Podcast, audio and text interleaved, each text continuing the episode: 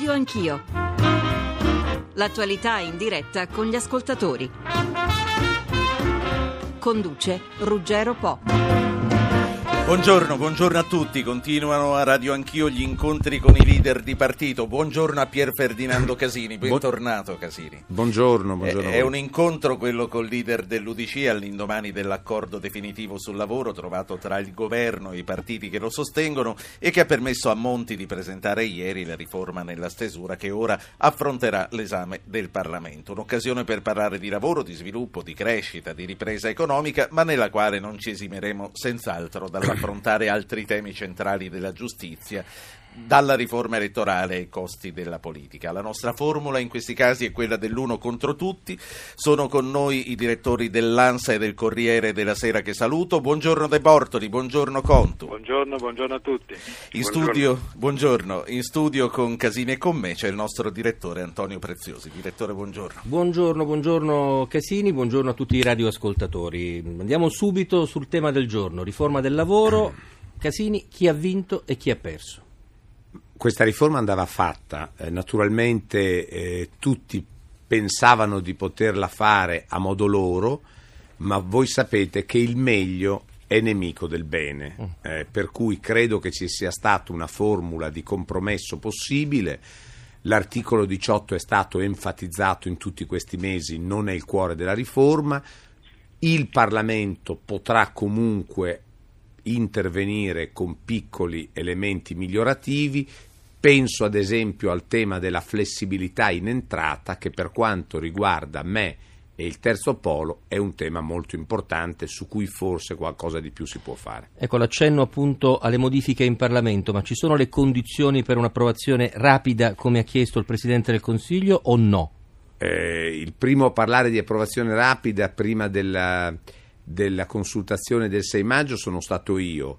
Eh, se sarà possibile almeno in un ramo del Parlamento arrivare prima delle elezioni amministrative o subito dopo cambia poco. L'importante è che questa riforma entro l'estate sia una riforma ormai regola, legge dello Stato e pertanto non ci siano più incertezze. Entro l'estate quindi? Beh, i due rami del Parlamento certamente sì, eh, il Parlamento non è un passacarte, il Parlamento deve valutare, mm. però è chiaro che una accordo politico di base e un sostegno forte per il governo. La situazione sociale, l'elezione dei sindacati. La settimana scorsa in questo stesso studio il ministro Fornero su una nostra proposta si è detta disponibile a un faccia a faccia radiofonico con Susanna Camusso. Secondo lei sarebbe utile o ci sono pochi margini per un dialogo? Il faccia a faccia radiofonico ritengo che sia inutile e controproducente perché ciascuno parla, Grazie, per, e ciascuno parla per chi lo ascolta.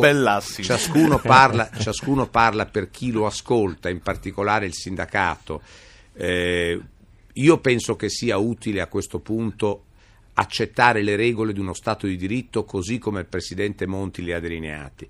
Il governo ha parlato due mesi con le parti sociali. Mm del eh, ministro Fornero di tutto può essere accusata, salvo che di non aver parlato con i sindacati. Ha parlato, controparlato, riparlato. Poi ha parlato con i responsabili della politica, adesso parlerà col Parlamento. Poi la decisione, perché la pratica della consultazione è giusta se non paralizza la decisione. Questa è l'innovazione del governo Monti, ma questo è quello di cui ha bisogno la politica italiana.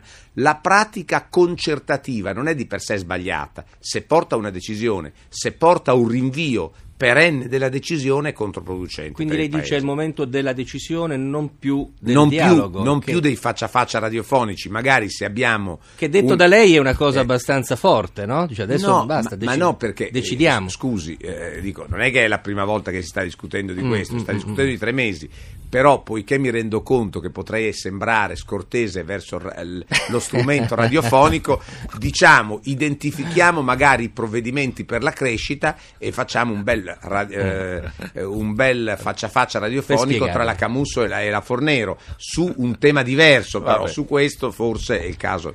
L'altro argomento del giorno, l'inchiesta sulla Lega.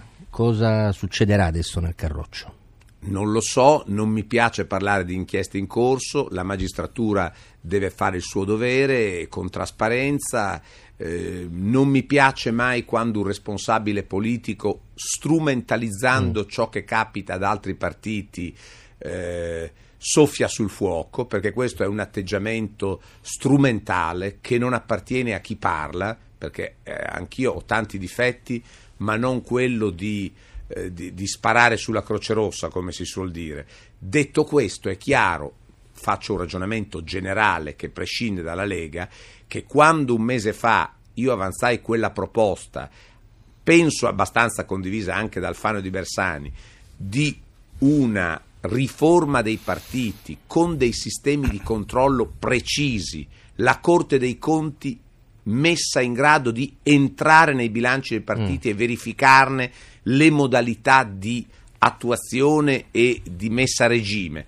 Tutto questo oggi si impone. Bisogna passare dalle parole ai fatti.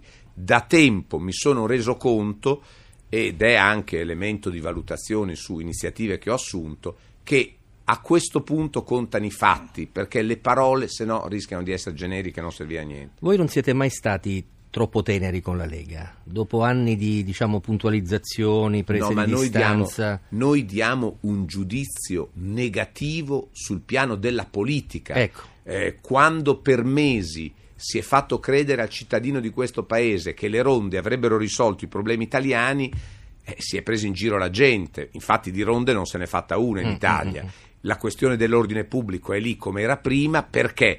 Perché in realtà va affrontata senza demagogie, ma parlando chiaro, ad esempio rafforzando gli strumenti di controlli preventivi.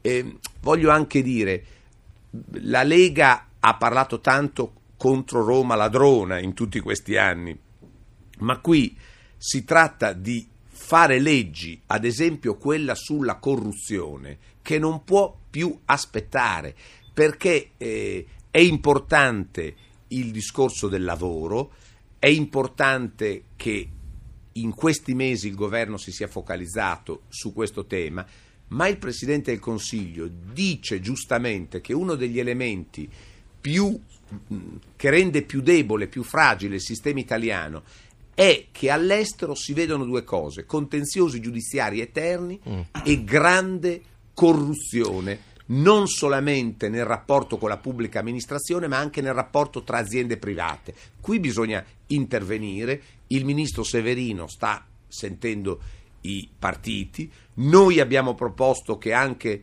questo tema della riforma dei partiti e del controllo della Corte dei Conti nei bilanci dei partiti venga anticipato in questa legge, lo, lo ha proposto ieri Rao e Dalia proprio mm. nell'incontro con la Severino, però adesso anche lì dopo che il ministro sente i partiti poi decida perché sennò stiamo qua a perdere tempo. Ecco, io ho solo du- altre due domande a risposta breve da farle poi ci saranno Luigi Contu, Ferruccio De Bortoli e naturalmente Ruggero, eh, padrone di casa qui in studio. Eh, la prima è proprio legata ancora al rapporto con la Lega. Dopo anni di polemiche feroci, qual è il suo stato d'animo oggi di fronte a questa bufera?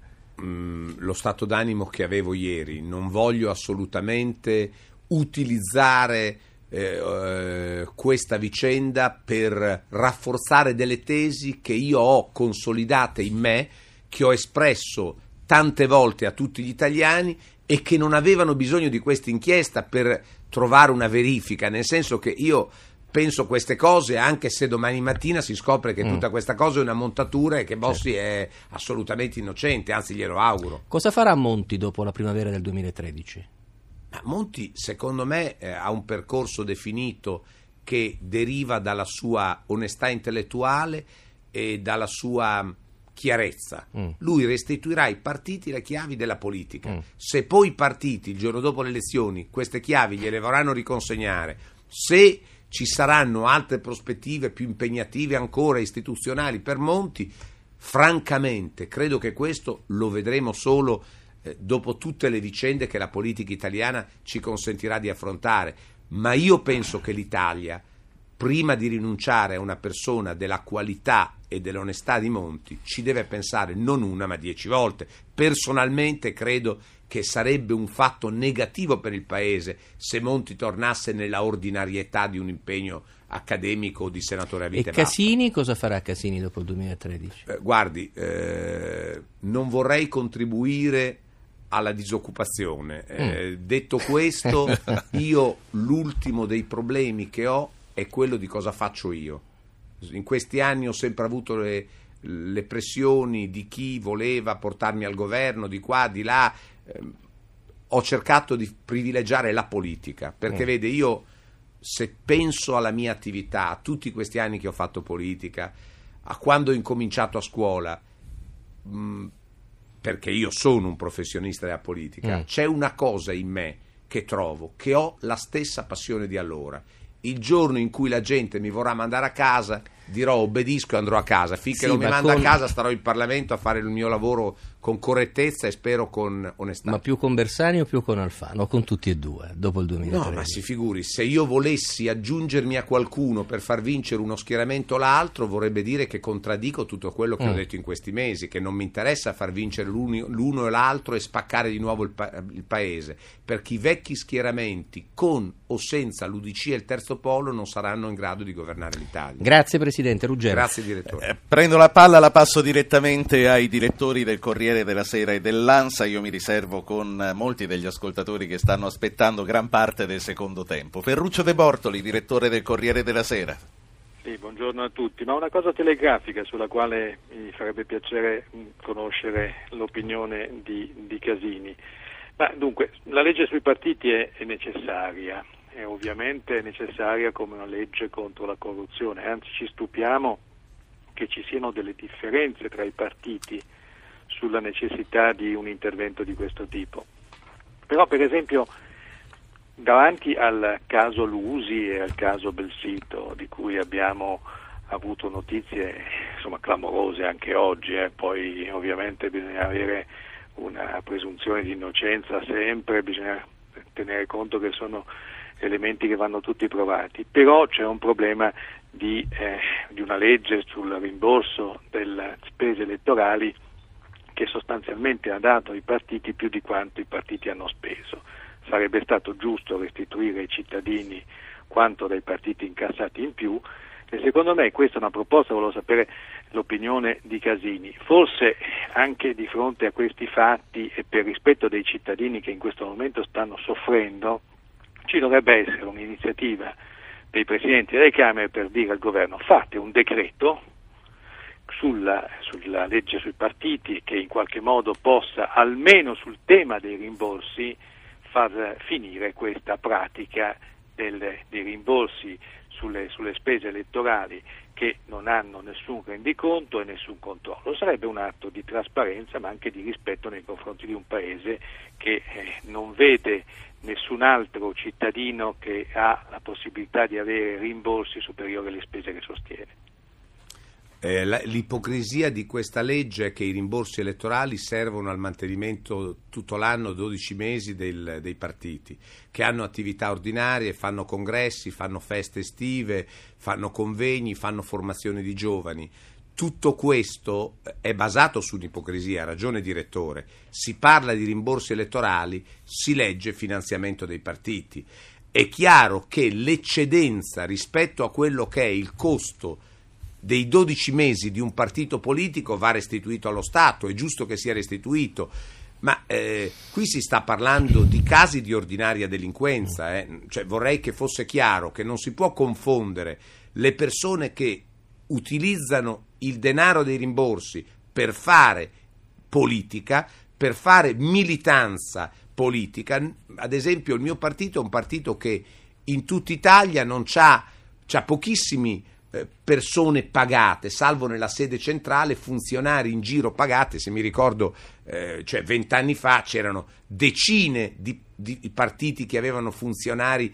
Noi ci basiamo sulla militanza, ci basiamo sulla possibilità che i segretari provinciali e nei tre quarti di casi in Italia è gente che non ha potere, che per venire con noi l'ha perso, stava nelle giunte e gli abbiamo imposto di, di uscire. Ad esempio nella sua regione, la Lombardia, eravamo in giunta comunale a Milano, in giunta regionale con Formigoni, siamo usciti da tutto, siamo all'opposizione della sinistra e della destra. È, è chiaro che se eh, noi leviamo la possibilità ai partiti di vivere del finanziamento pubblico, o si chiudono i partiti o bisogna eh, conse- o si consente la sopravvivenza solo ai partiti che possono avere qualche finanziatore privato che consente ai te- bisogna è una scelta. Io per carità poi non si vada a biasimare il finanziatore privato dei partiti perché anche questo sta avvenendo oggi che le persone che onestamente danno soldi ai partiti politici e sono a- ad andarlo a dichiarare come è giusto alla presidenza delle Camere e che sono pubblicati su tutti i resoconti, io ho dato X al partito politico Y, poi viene di fatto, subisce una sorta di biasimo sociale perché ha dato dei soldi ai partiti, ma allora non si capisce che cosa si vuole. Eh, Non si vuole che vengano dati in segreto ed è giusto che non vengano dati in segreto. Se uno li dà in pubblico non dovrebbe darli, non si capisce per quale ragione. Io ricordo che quando entrai in Parlamento c'era la- una famosa legge che poi a Tangentopoli ha portato tantissime, che bisognava dichiarare eh, i contributi superiori a 5 milioni che si erano presi. 5 milioni, parlavo di vecchie lire allora. Io feci una dichiarazione e sono a, a disposizione di tutte le mie denunce delle spese elettorali degli anni, d- dagli anni 80 agli anni 90. Sono state denunce fino all'ultimo certificate con i soldi che avevo ricevuto e con i nomi di chi me li aveva dati. Sem- sembravo una sorta di, di- di- di- come si dice, di bestia rara per questo fatto qui. Io penso che invece la legge sulla corruzione, eh, dato che giustamente il direttore De Bortoli dice non si capisce perché si stia a cincischiare sostanzialmente, l'ha detto in modo più urbano, ma questa è la sostanza, eh, deve anticipare alcune norme. Ad esempio, nella legge sulla corruzione specifichiamo che ci può essere, ci deve essere il controllo di organismi indipendenti, ribadisco, come la Corte dei Conti, nel bilancio dei partiti. Mm. Chi ha eccedenze le restituisca allo Stato, Sì. chi... eh, Sì, no, poi, Non- non eh, vado oltre io- perché mi fate no, poi, di- mh, di stringere. Magari nella seconda parte parliamo anche della dimensione, dell'entità del finanziamento dei partiti, se è giusto che resti in quelle Senta, attuali. su questo bisogna che voi parlate con i segretari amministrativi, perché io francamente la, eh, la sensazione di quello che costa poi concretamente la manutenzione ordinaria, gli affitti che si pagano delle sedi, le manifestazioni, che... questa è una cosa che francamente non ne ho una grande competenza. Direttore De Bortoli, grazie per essere stato con noi. Ferruccio De Bortoli, Grazie, direttore del. Corriere della Sera. Luigi Conto, direttore dell'ANSA. Sì, io vorrei ragionare con, con Casini su, eh, su quanto è accaduto da quando il governo Monti è in carica e quelle che potrebbero essere le conseguenze sul piano politico in Italia. Mi sembra che eh, dire, i partiti sono usciti fortemente sconfitti eh, dall'arrivo di Monti sul campo politico, ma che poi eh, nel corso di questi mesi, e soprattutto i tre partiti che lo appoggiano, i tre grandi partiti, abbiano recuperato in qualche modo terreno. E ieri, secondo me, eh, l'accordo che è stato fatto, il compromesso che ritengo utile sull'articolo 18 dimostra che i partiti possono eh, e certamente dovrebbero sempre prendersi le loro responsabilità, sedersi intorno a un tavolo, ragionare nell'interesse generale, anche arrivando a qualche compromesso naturalmente perché questa è anche la politica, ma certamente per far funzionare, per aiutare il governo a decidere e per appoggiarlo. Ecco, questo mi sembra come dire certamente un passaggio positivo eh, per la politica italiana che è molto indietro nel- nella considerazione degli elettori, ma in futuro eh, secondo me eh, questo percorso sta cambiando profondamente gli assetti della politica, nel senso che tre partiti che erano separati nel 2008 oggi si trovano insieme e probabilmente spinti dall'emergenza economica, però stanno facendo eh, un lavoro insieme, si stanno confrontando e stanno prendendo anche delle decisioni in comune. Ecco, mi sembra che questo sia uno schema e, e mi sembra di capire che Casini eh, immagina per il futuro uno schema simile. Ora non sappiamo ancora quale sarà la legge elettorale, non sappiamo bene quali saranno poi eh, i Sì. reali responsi delle urne, però eh, è possibile per la prossima legislatura immaginare una legislatura, come dire, eh, costituente, eh, quantomeno che abbia come priorità il tema del rinnovamento delle istituzioni, del rinnovamento del paese, della riforma dell'economia con i tre Sì. partiti che attualmente stanno collaborando che possano andare avanti. Sì, grazie. Quindi Casini nulla sarà più come prima, gli schieramenti Ma, del eh, 2008 sono archiviati definitivamente. Eh, c'è un bell'articolo su questo oggi proprio nel Corriere della Sera. Nulla sarà più come prima. Francamente è circa quattro mesi che lo dico, per cui non è che eh, ho cambiato idea stamattina. Mm, rispetto al direttore penso una cosa. Non ho mai ritenuto che la politica fosse stata sostanzialmente marginalizzata più di tanto dal governo dei tecnici. Mai. Ho sempre pensato che i governi tecnici c'era perché c'era la politica a sostenerli. Pertanto ritengo che oggi non ci sia una riappropriazione da parte della politica di spazi che ci erano stati sottratti. Penso che c'è un equilibrio nuovo.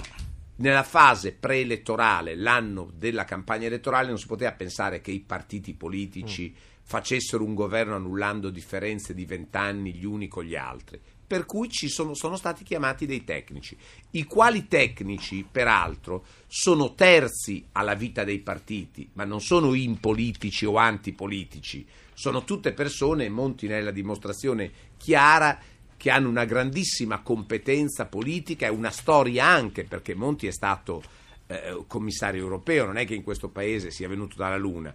Per cui io non vedrei la cosa in termini di eh, antagonismo tra le due componenti. E comunque, poiché io sono impegnato a costruire un partito che si presenti alle prossime elezioni, un nuovo soggetto politico che si presenti alle prossime elezioni con eh, politici di professione, ma tecnici, persone che vengono dalla società civile, industriali, lavoratori, sindacalisti, rappresentanti di categorie, chi pensa questo, come penso io, certamente non può pensare che siano forze e realtà antagoniste le une con le altre.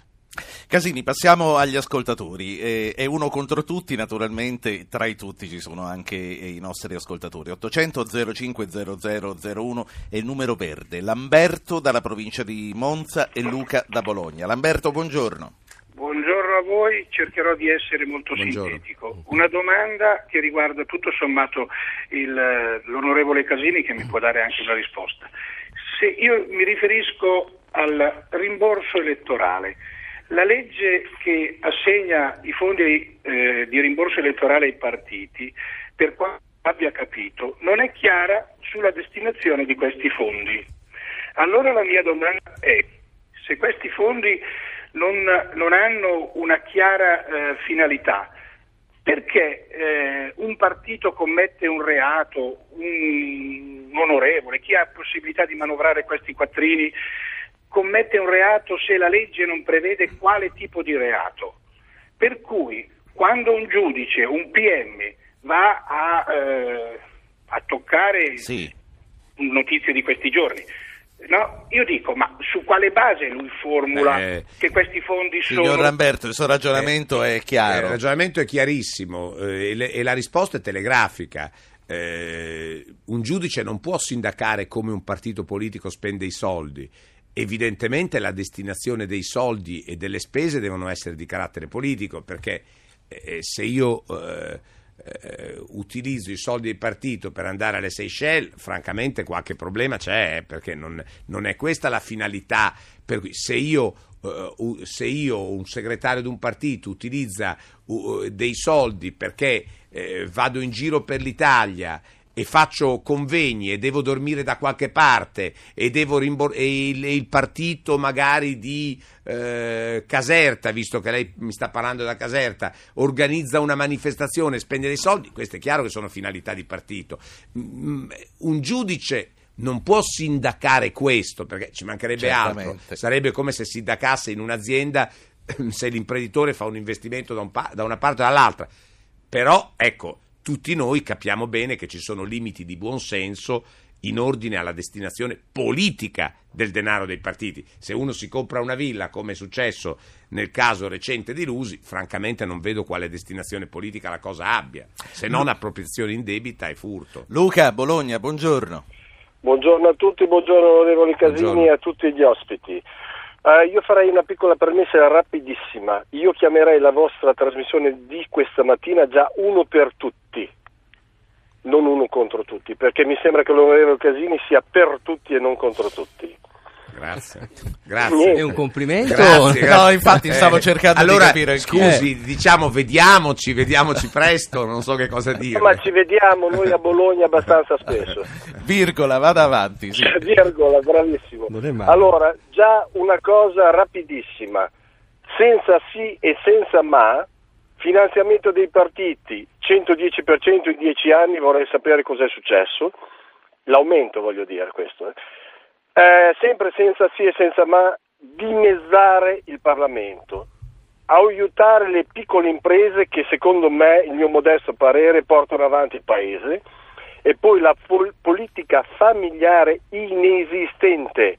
So che l'onorevole Casini è, la, la, porta in avanti questa cosa, spero che faccia come minimo come quello che fanno in Francia, 230 euro al mese ed oltre per aiutare una famiglia fino al terzo anno di età per i piccoli nati in questo paese.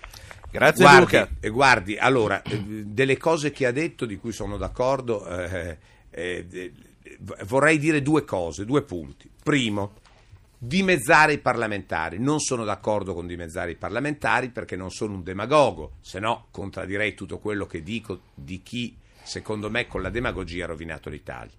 Non sono d'accordo col dimezzamento, sono d'accordo col ridimensionamento. Mm. E poiché è il Parlamento, cioè sono questi parlamentari che devono votare la diminuzione del numero dei parlamentari, più alto è il numero, meno possibilità c'è che questa cosa si realizzi. Abbiamo pensato di portare ad esempio i 630 deputati alla Camera al numero di 500 e i 315 del Senato al numero di 250. È un rilevante eh, segnale. Non capisco perché, e qui ehm, utilizzo la trasmissione Radio Anch'io per fare una considerazione anche ai miei interlocutori politici. Non capisco perché si sta aspettando di varare la legge elettorale per la quale in due mesi il Parlamento è in grado di provvedere, rinviando una riforma costituzionale che prevede la diminuzione del numero dei parlamentari, cioè quello che lei ha chiesto, e che ha bisogno di 7-8 mesi di tempo perché ci sono mm. quattro passaggi in Parlamento tra Camera e Senato. Allora io propongo che, poiché sulla legge elettorale si delinea una bozza di accordo che non è ultimata, ma non c'è questa fretta, intanto immediatamente si presenti sotto forma di emendamento la revisione costituzionale su cui si è impegnato Alfano, Bersani il sottoscritto. Sta facendo un appello chiaro alle, um, appello a Bersani e ad Alfano. Non rinviamo oltre Prima... la presentazione sotto forma di emendamento, come siamo d'accordo al Senato, della revisione costituzionale. Poi la legge elettorale. E poi la legge elettorale, c'è bisogno di due mesi la legge elettorale per essere approvata. Oh. Pubblicità e riprendiamo subito dopo.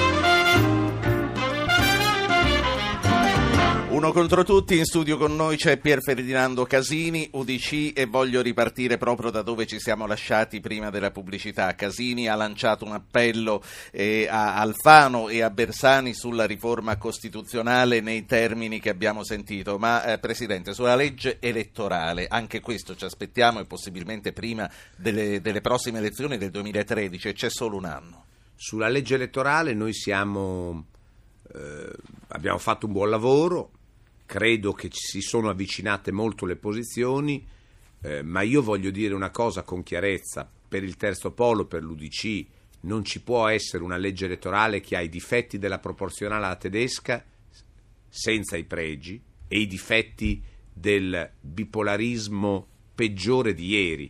Cioè noi dobbiamo seguire una strada. O i partiti che sostengono questa maggioranza hanno la volontà di archiviare le coalizioni armate Brancaleone come si sono presentati in questi ultimi anni, o se non ce l'hanno, lo dicano chiaramente, sì. perché non è possibile prendere a, riferimento un sistema tedesco e cincischiare in modo tale che diventi una cosa sostanzialmente eh, incomprensibile. Allora, bene lo sbaramento, poi ci aggiungiamo il premio di maggioranza, e poi ci aggiungiamo il riparto eh, circoscrizionale, e poi ci aggiungiamo con molta chiarezza. Eh, secondo me bisogna fare la legge elettorale. Noi abbiamo due possibilità, fare una legge organica come c'è in altri paesi, come c'è in Germania, oppure mettiamo le preferenze per consentire ai cittadini di scegliere in una legge elettorale obbrobriosa come questa, però con le preferenze già avremmo avvicinato la politica ai cittadini, perché c'è una cosa che non è tollerabile che questa legge elettorale si concluda, la vicenda della legge elettorale, senza restituire ai cittadini la possibilità di scegliere i propri parlamentari. Ma questo si può fare anche con le preferenze nell'attuale legge elettorale. Se no, facciamo una cosa seria. Mi sembra che si era partiti bene, ci si sta un po' perdendo per strada. Infatti era quello che volevo sottolineare della sua vis polemica, mi pare di capire No, non che... c'è vis polemica, era la vis mia è oratoria. una vis matutina. Oratoria, oratoria, mi no? pare di capire che siamo però abbastanza lontani da un accordo. No, sembravamo abbastanza vicini. Mm. Più il tempo passa, più ci si allontana. Allora, con molta sincerità, no, non c'è nessuna vis polemica. Anzi, mi rendo conto anche che è difficile fare una legge elettorale nuova. Ci sono sempre gli interessi dei partiti, ma ci deve essere una cosa coerente. Perché se no, tanto vale dire benissimo, teniamo questa legge. Saranno i cittadini a giudicare poi chi si presenta in coalizione screditate, perché voglio poi vedere come farà il PD Sì. a presentarsi con Vendola e Di Pietro, che ieri ha detto che, che- che- che il governo è moralmente complice dei suicidi di questi giorni. Ecco, vorrei- Sarà un problema di Bersani spiegarlo, sarà un problema di, di Berlusconi spiegare l'alleanza con la Lega, non sarà un problema mio, perché io mi presenterò con gente che sostiene il governo. Presidente, sentiamo, abbiamo sentito prima nella prima parte anche le osservazioni del direttore De Bortoli. Io vedo tra, tra molti degli sms e delle mail che riceviamo che gli ascoltatori, i cittadini che eh, sono pesantemente toccati dai sacrifici che vengono chiesti, ripetono, ma li facciano comunque anche i politici. E lei è l'unico tra gli ex presidenti della Camera che ha rinunciato spontaneamente ai privilegi che le spettavano e eh, credo che stia per chiudere o abbia chiuso l'ufficio che le spetta da, da ex presidente della Camera. Quello che le voglio chiedere, lei si è stupito che altri non abbiano seguito questo esempio? No, guardi, io scusi, lei mi pone una questione su cui francamente non ho voglia di parlare, perché io mh, non voglio fare eh, il protagonista su questa vicenda. Mh, È giusto che i gli ex presidenti delle Camere abbiano, eh, tra virgolette, un trattamento di favore anche per il ruolo che hanno svolto. Poiché oggi c'è una situazione del Paese drammatica per molti cittadini, io mi sono regolato così ho fatto bene, ho fatto male, non mi interessa, non voglio né applausi né fischi. Un... Mi sono sentito di fare questo, ho ritenuto giusto fare questo, ma non voglio dire che ho fatto meglio degli altri.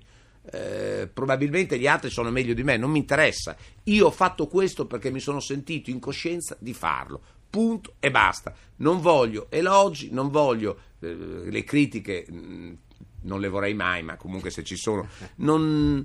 Io mi sono comportato così, eh, in una fase di questo tipo, perché se fosse stata una fase di normalità, penso che in tutti i paesi c'è un trattamento, diciamo, anche di riguardo per chi, avendo svolto un'azione eh, al vertice dello Stato, intrattiene relazioni anche, ad esempio, con tante personalità internazionali. Io sono stato presidente di tutti i parlamenti del mondo, ho la processione di gente che viene a Roma a trovarmi da tutti i paesi del mondo, per cui non è non è, però in questo momento ho ritenuto di far questo.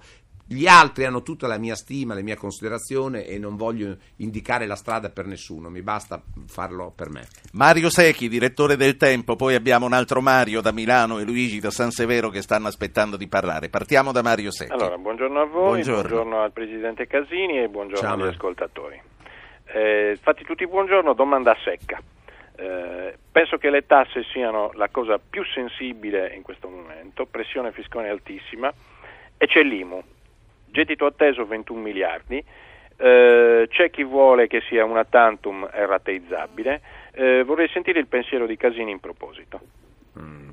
Dunque, prima di tutto, se mi consenti un- una questione sulle tasse. Sì, certo. Eh, dobbiamo eh, far capire alla gente fino in fondo che l'evasore non è più furbo, ma è un ladro e un delinquente che ruba al vicino di casa.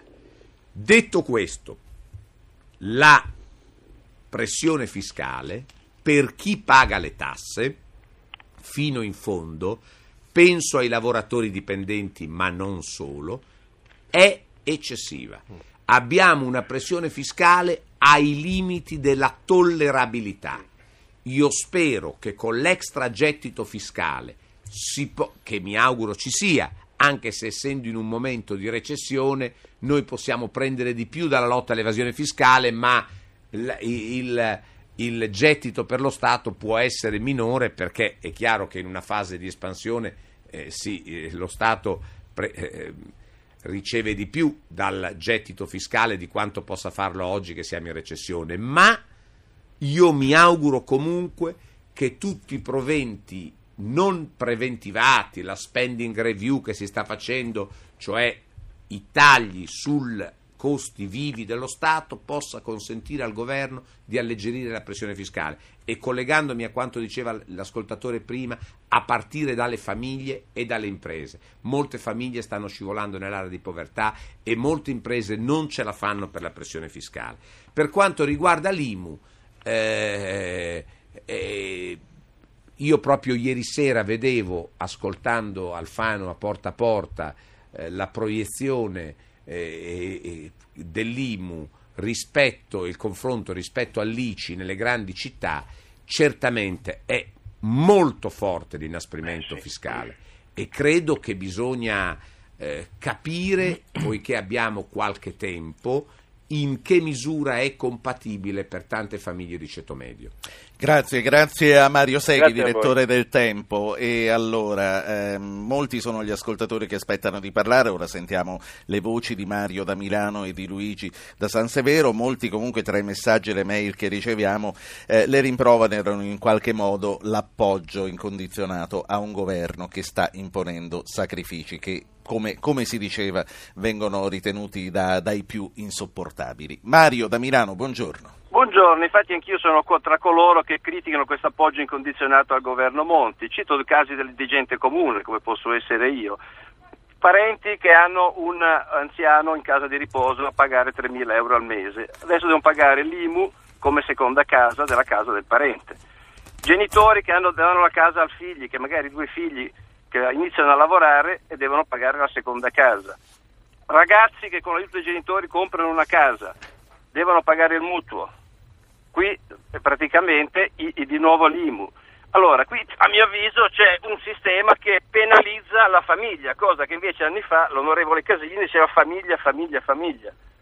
Dopodiché crescita, bisogna dire in quali settori cresce. La Indesit sta delocalizzando, i nostri supermercati sono pieni di lavatrici coreane investitori stranieri, andiamo a cercare i cinesi e scappa la British Gas.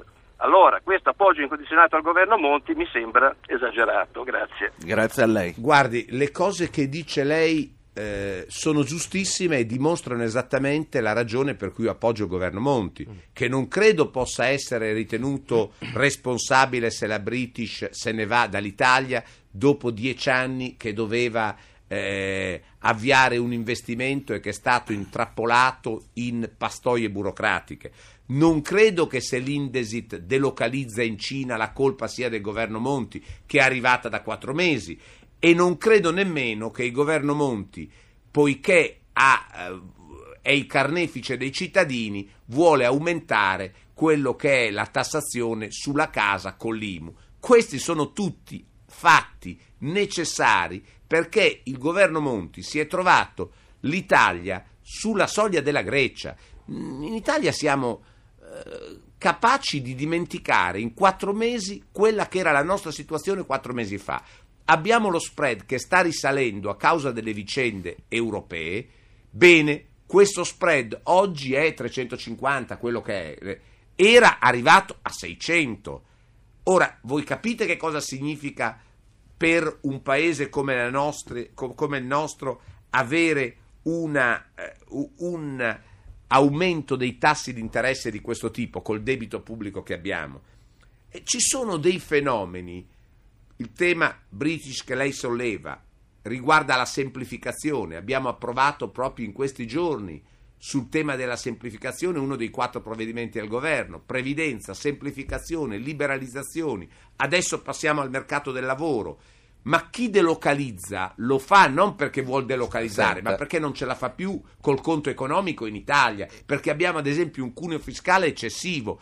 e noi riteniamo che di tutto questo sia responsabile Monti. Di tutto questo è responsabile chi per anni ha fatto promesse ai cittadini italiani, non le ha mantenute, non si è occupato delle cose importanti, non dico per cattiveria, qui non si tratta di cattiveria, magari anche per incapacità o perché aveva una coalizione che non lo sosteneva.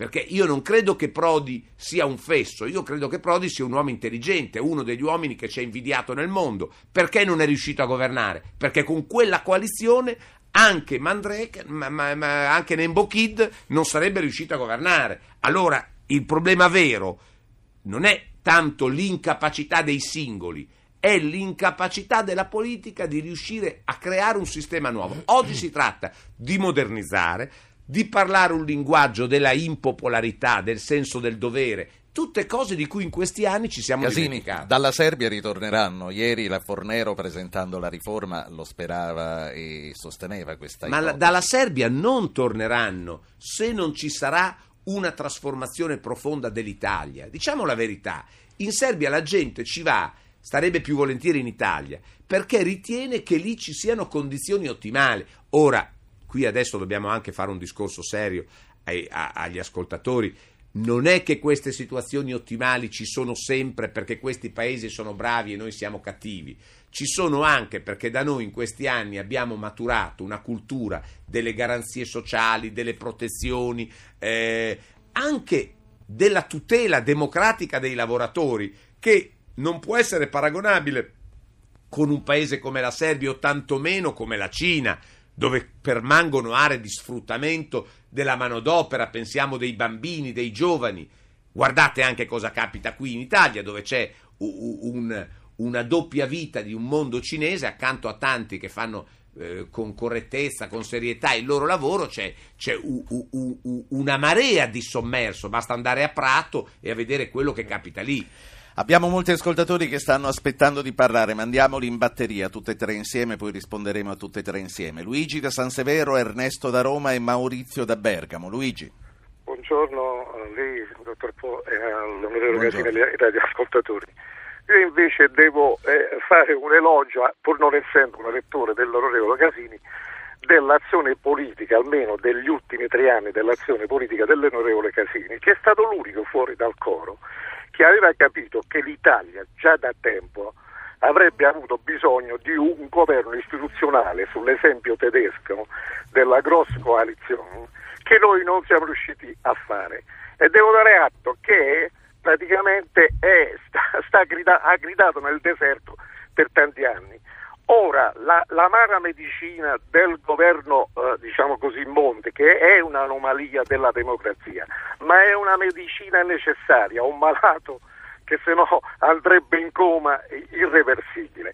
Allora la domanda che voglio fare, ribadisco, tessendo le lodi dell'onorevole Casini, perché da tanto tempo che aveva chiesto... La faccia, forza. e la, e la fa- è questa. De- per quanto tempo noi avremo ancora bisogno di un governo Monti, di un governo tecnico, per, per dirla tutta, c'è bisogno di un governo istituzionale, visto che la crisi non è a breve Grazie, di risoluzione. Per quanto C'è, un- c'è bisogno da- per- ancora per lungo tempo, avremo bisogno di un governo di responsabilità nazionale, in cui le principali forze politiche del paese si assumano la responsabilità non di litigare tra di loro, ma di remare tutti in una stessa direzione, per lungo tempo, e ci sarà bisogno di politici e di tecnici insieme. Ernesto da Roma, tocca a lei.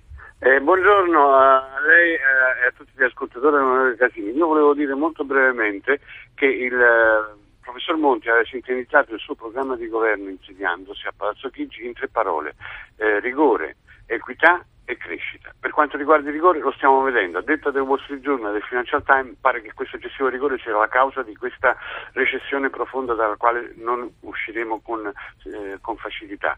Per quanto riguarda l'equità e la crescita è ampiamente inadempiente, Pa- parliamo dell'IMU sulle fondazioni e l'IMU dei pensionati ne- nelle case di riposo. Eh, per quanto riguarda la crescita proprio non, ci- non c'è uno spiraglio di luce nel fondo del tunnel. Io dico, al- volevo chiedere all'onorevole Casini, non è il caso di ritornare alla politica e i politici al governo, lei lo sa meglio di me, non se ne parla proprio, cadremo nella- dalla padella nella braccia. Ma non è il caso di affiancare a, professor Monti qualche altro economista che gli dia una mano a, a remare nella direzione del- della crescita Ernesto. soprattutto? Allora, Grazie. il rigore è la premessa per la crescita. Senza rigore oggi non ci può essere spazio per la crescita. Lei ha ragione sul fatto che da questo punto in poi noi dobbiamo puntare molto sulla crescita e dobbiamo farlo anche utilizzando il ruolo che in Europa Monti può svolgere, perché noi abbiamo firmato un trattato, il Fiscal Compact, ma il Fiscal Compact non è sufficiente.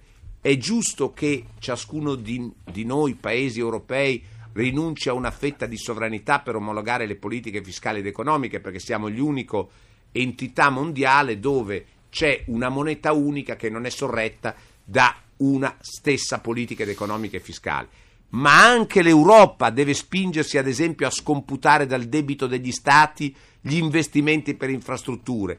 Noi dobbiamo porre questa questione. È chiaro che adesso c'è il tema della crescita. Il governo, se ha fantasia, la eserciti sul tema della crescita. Vorrei fare anche un'annotazione, ad esempio il tema del pagamento da parte delle imprese eh, da parte dello Stato dei debiti che ha nei confronti delle imprese. Questa è una questione morale, i cittadini devono pagare le tasse in un determinato giorno e invece poi lo Stato paga quando vuole. Adesso si sta, mm, sta venendo fuori questa idea di cedere il credito, cioè le imprese che debbono ricevere soldi dallo Stato possono cedere crediti alla banca ricevere i soldi, naturalmente rimangono responsabili di, eventuali inadempienze da parte dello Stato. È già qualcosa, bisogna passare dalle parole ai fatti così come bisogna fare dei tagli sulle spese improduttive, Giarda sta lavorando allo spending review perché anche questo è fondamentale per riuscire poi a mettere le risorse sulla crescita. Casini, prima di passare ad altri ascoltatori, una valutazione. Le banche la stanno facendo forse un po' franca, i cittadini sono spremuti come dimoni.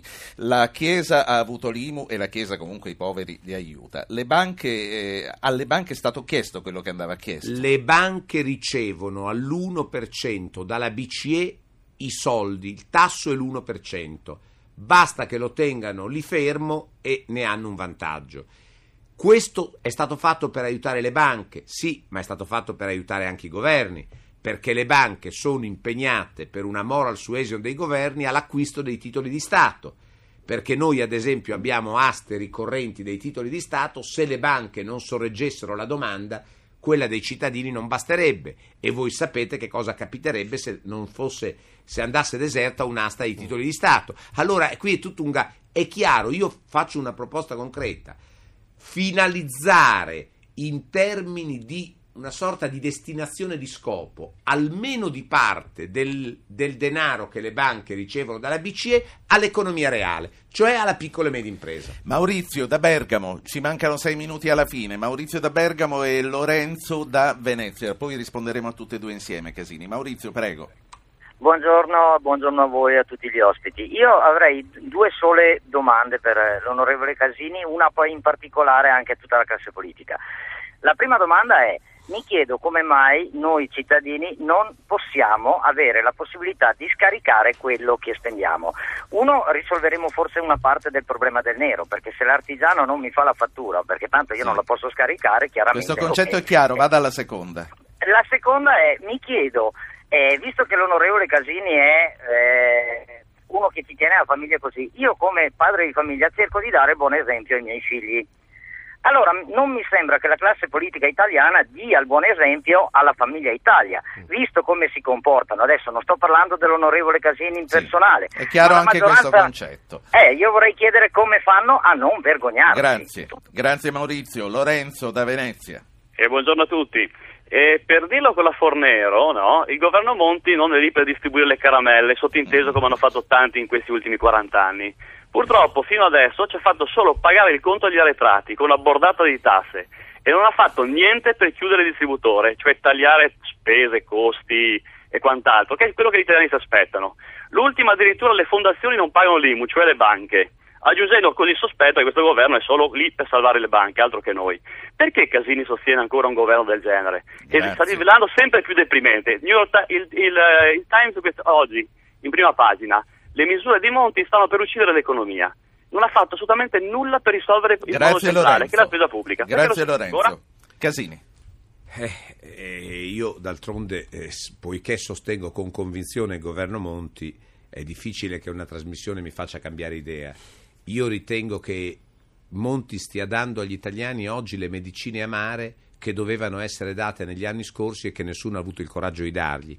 Sta facendo la parte certamente non invidiabile di chi dice eh, qui bisogna cambiare tutti ed è chiaro che molta gente soffre.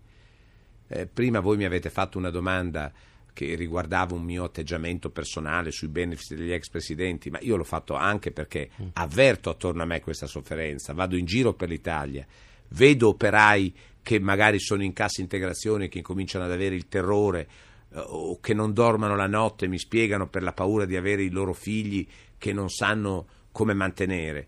Eh, la classe politica per molti versi deve anche chiedere scusa, ma la classe politica è indispensabile in questo paese perché senza la classe politica, no, senza la politica c'è la fuga dalla, dalla realtà. Non, la politica, io non credo che ci sia un complotto, un grande vecchio che fornisce elementi di antipolitica al paese. L'antipolitica si nutre sulla cattiva politica, ma in nessuna parte del mondo si è inventato un modo per partecipare alla vita degli stati che non sia la politica.